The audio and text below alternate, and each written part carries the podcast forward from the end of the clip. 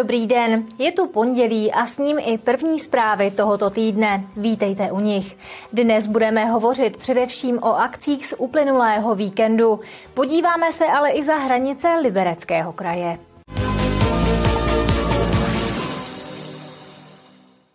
Letošní ročník Jablonecké haly, jehož mediálním partnerem byla i naše televize, ukázal světovou podívanou.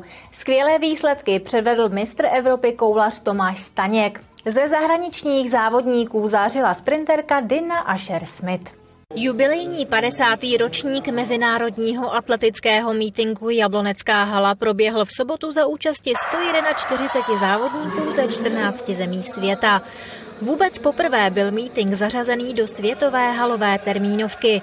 Kvalita výkonů jednotlivých závodníků pak předčila očekávání. Sprinter Petr Svoboda vyhrál 60 metrů překážek za 7,59 sekundy. Podle svého názoru ale není v nejlepší formě. Neběželo se mi úplně dobře. Dávám se dohromady po nemoci, kterou jsem eh, prodělal, když jsem se vrátil ze soustředění, takže je to takový, že jsem unavený prostě. Chybí mi taková ta dynamika toho běhu. Beru tady tyhle ty závody v Čechách momentálně jako trénink. Koulař Tomáš Staněk při svém prvním letošním startu zvítězil na mítingu v nejlepším světovém výkonu začínající halové sezóny. Hodil 21,43 metru. Jakoby s tím výkonem jsem spokojený, protože je to asi Uh, myslím, že druhý nejlepší otvírák, co jsem v hale měl, takže tady s tím spokojený jsem, ale samozřejmě jakoby s tou technikou vůbec, protože ani ten hod Eh, ani ten, nebo ten eh, pokus nejdelší nebyl, nebyl prostě vůbec dobrý, nikde jsem to nějak necítil, ale, ale jenom jsem na tom dobře, tak prostě se to nějak sešlo. No. Hvězdou mítingu byla evropská i světová šampionka Dina Asher Smith, která zaostala o jedinou setinu za svým osobním rekordem z roku 2016. 60 zaběhla za 7,9 sekundy. I'm really happy, I have to admit. Jsem opravdu šťastná. Vůbec jsem to dneska nečekala. Už je to dlouho, kdy jsem se dostala na takový čas.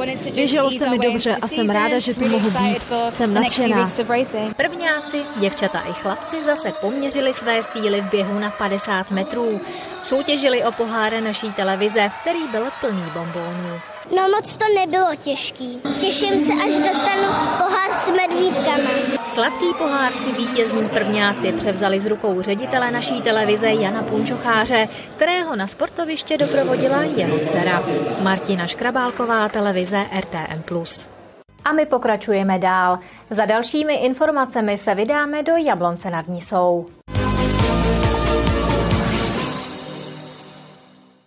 Jablonec nad Nisou připravuje projekt pracovně nazvaný Portál Jablonečana. Realizovat ho chce po etapách, a to až do roku 2029. Projekt má přiblížit úřad občanům a zjednodušit vyřizování co nejvíce záležitostí tak, aby lidé nemuseli na úřad chodit. Na projekt chce město zažádat o dotaci. Podobný portál občana funguje například v sousedním Liberci.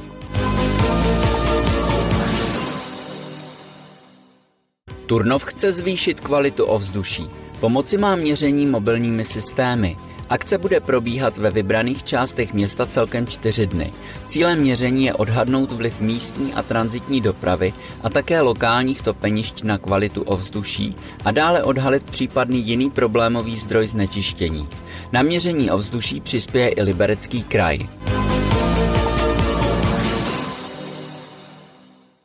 Ředitelství silnic a dálnic vyměřilo maximální možnou pokutu firmě Eurovia za středeční pochybení při zajištění zimní údržby na Liberecku.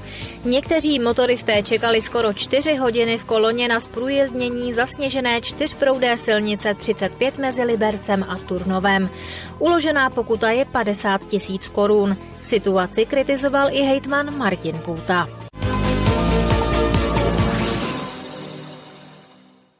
Česká lípa uspořádala po dvouroční pauze městský ples. Na večerní zábavu do kulturního domu Krystal dorazily stovky lidí.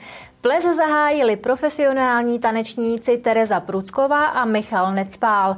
Hvězdou večera byl zpěvák Václav Noit Bárta.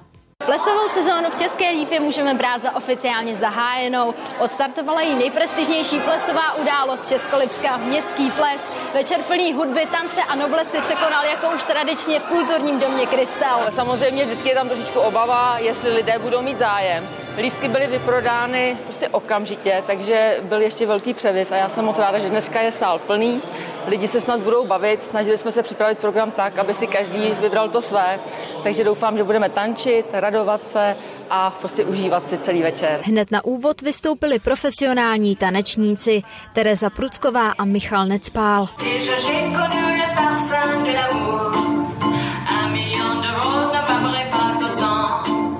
jsem dorazila s přítelem a se svojí rodinou, uh, protože za prvé uh, tady vystupovala moje sestřenice Tereska Prucková, to je první důvod, taky z Českých líp pocházím. Už je to asi pět let, co jsme tady byli naposledy a moc si to užíváme, tančíme a těšíme se na další program. Užívám si to krásně a přišla jsem s manželem. Chodíme každý, každý rok chodíme, takže je to krásné. Každý rok? Každý rok, no. Pauza. Dorazila jsem s přítelem, na tento ples jsme se velice těšili, je to ples města, takže jenom super, tančili jsme kapela super, líbí se nám, jsme velice spokojení, máme ji rádi. No, vzhledem k tomu, že hned při prvním tanci byl parket plný, tak věřím, že ta atmosféra a tak, jak to vnímám, že ta atmosféra je krásná, příjemná a že lidi se opravdu těšili. Po celý večer hrála k poslechu skupina Big O Band.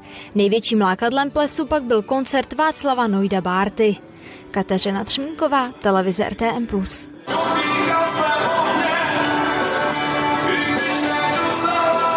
Je tu rychlý přehled zpráv. Začneme na Frýdlansku. Pro Frýdlandsko přestal platit zákaz lovu i omezení pro vstup do lesů. Zároveň skončil i zákaz vstupu veřejnosti mimo vyznačené cesty. Navíc bude možné se souhlasem veterinární zprávy přesouvat divoká prasata a vepřové produkty. Novým nařízením se mění i název oblasti z pásma infekce na uzavřené pásmo 2. Zákaz lovu volně žijící zvěře pro 28 katastrálních území platil od začátku loňského prosince. Liberecká botanická zahrada chce pro zalévání rostlin využívat dešťovou vodu. Ušetřila by tak desetitisíce korun. Teď zahradníci používají vodu ze studny a když dojde, zalévají vodou z vodovodu. Podle ředitele zahrady Václava Lenka představuje 1 mm strážek pochytaný ze všech střech skleníků 4,5 kubíku vody. Finanční úspory by se pak odvíjely od toho, jak moc by pršelo.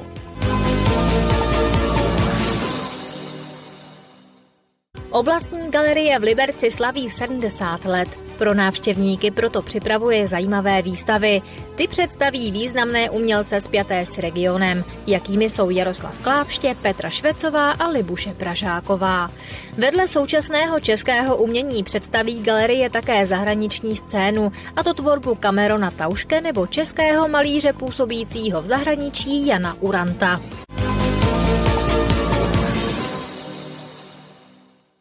Mladí sportovci z Libereckého kraje vyrazili na zimní olympiádu dětí a mládeže. Výprava zahrnuje celkem 84 sportovců a 27 trenérů. O titul nejúspěšnějšího regionu co do počtu medailí bojují v Královéhradeckém kraji, který letos olympiádu hostí. Letos předal Karlovarský kraj pomyslnou štafetu Královéhradeckému kraji. Ten se stal v pořadí desátým hostitelem zimní verze olympiády dětí a mládeže. A samozřejmě na ní nemůžou chybět ani zástupci z našeho regionu. Výprava Libereckého kraje čítá celkem 84 sportovců, 27 trenérů a dva vedoucí výpravy za Liberecký kraj. Želízka v ohni bych řekla, že jsou v každém sportu, protože Liberecký kraj je přece jenom kraj zimních sportů. V minulých olympiádách Liberecký kraj vždy vyhrál, takže jednotlivá želízka prozrazovat nechceme, ale ambice jsou veliké. V běžeckém lyžování náš kraj reprezentuje Anna Mládková. Olympiády se účastní úplně poprvé. Těším se, ale bojím se, protože prostě je to olympiáda. Cíle si úplně nedávám. Byl by to úspěch, ale já si to tam jedu hlavně jako tak jako užít. No. Zastoupení máme i v ledním hokeji.